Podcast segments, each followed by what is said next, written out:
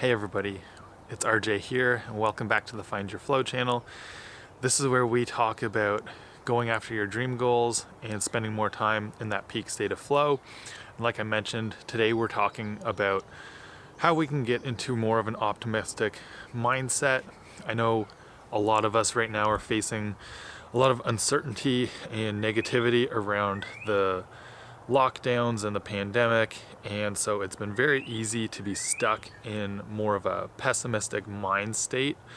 And so, going through and recognizing those three P's that make up the framework of pessimism really helps to get into recognizing and then eliminating some of that thinking from the way that your mind is operating. So, the first P of pessimism is permanence which basically gets us stuck in this thinking that whatever is going on that's negative or is leading to pessimistic thinking is going to last forever. And I've been seeing that a lot lately with the way everybody's thinking about these lockdowns and the pandemic.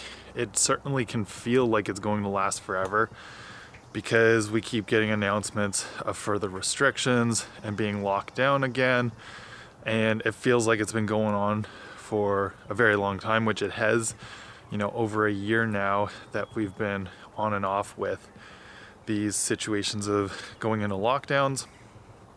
And so it's it's harder and harder to think of where the end is in sight, but that is something that we do need to think about and also, you know, this applies not only to the the lockdown situation, but other situations where you may be stuck thinking negatively about something. So, one strategy that you can try to apply when we are stuck in a funk of negative thinking, it's very easy to get down on ourselves, and usually we have that lower state in our days where our energy just sort of runs out. Most people, it's around mid afternoon. So, something I'd encourage you to try is to set an alarm on your phone and put some sort of positive statement in that alarm. So it goes off, you know, around 2 or 3 p.m. when you're feeling at your lowest state and remind yourself of something, whether it's whatever positive action that you can do, maybe to help other people, or just as some sort of affirmative statement that you can use to remind yourself that you're on the journey that you're working towards. You're working towards whatever goals and so that can help you to just remember that things aren't as permanent as they may feel and that you can work through whatever situation it is, or we can all get through these lockdown situations as well. So the next P is pervasiveness, and this leads to thinking that everything in your life is negative and it spreads that pessimism or negativity from whatever the main cause of that thinking is to everything else. And it can definitely feel that way with the lockdown and the situation that we're facing because a lot of things have been affected by that. But there's still lots that's under our control, and we have to keep that in mind when it comes to this pervasive thinking of pessimism and what we can still keep under our control and what aspects of our lives aren't as negatively impacted by everything. So, one of the strategies that is helpful to use in order to counteract pervasiveness is to think about thresholds and cue yourself whenever you go through a threshold that you're in a new room, you're in a new situation, and whatever you've carried with you from the last room, the last situation, doesn't have to apply here specifically. And so, obviously, some things are more of a global scale right now, but by using some of this threshold cue and practice it, make sure that you do apply it every time you go through a doorway try to think about how it's a new situation and that you can be more optimistic in this new situation, the more it'll become ingrained in you and part of a habit that's very helpful for cueing that optimism. And then, so the third and final P of the pessimistic framework is personalization. And so, this is where we see sort of the growth mindset versus fixed mindset come into play and how that can lead to either being more of an optimistic person or a little more pessimistic.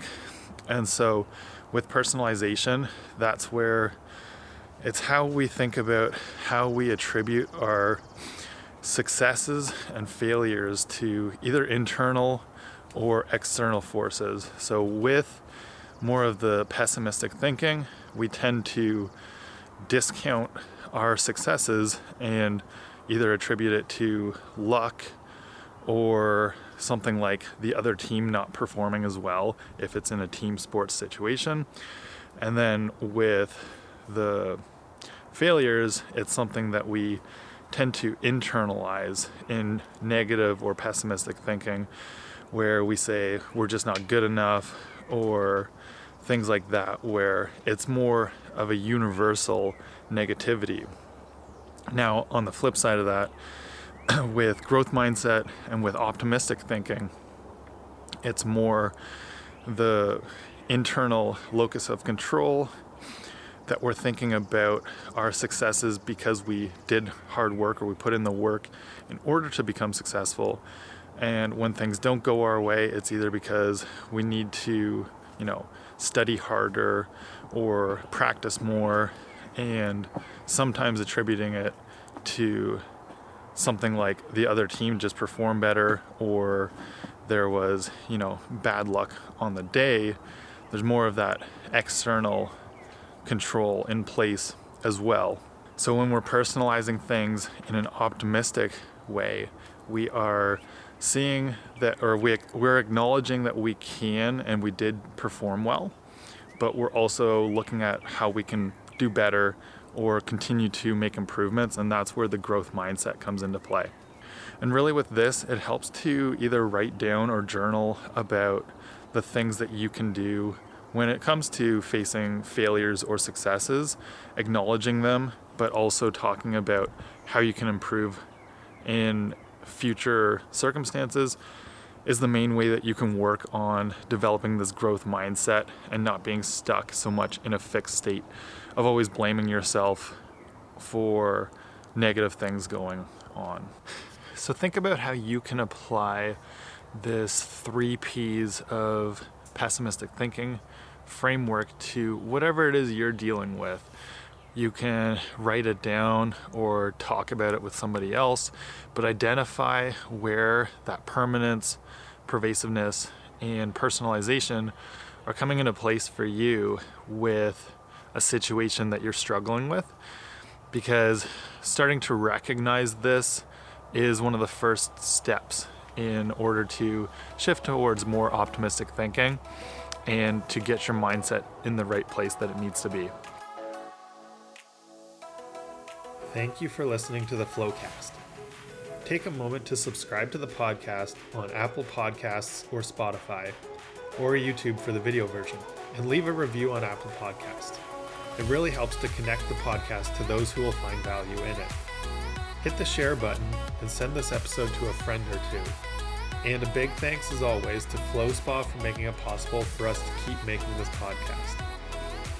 FlowSpa is Peterborough's float therapy and sports recovery center, dedicated to providing the ultimate relaxation experience. Whether you need physical relief from pain or a deep state of mental relaxation and calm, or even the best sports recovery methods to help you recover from your training, FlowSpa is where you can find your flow.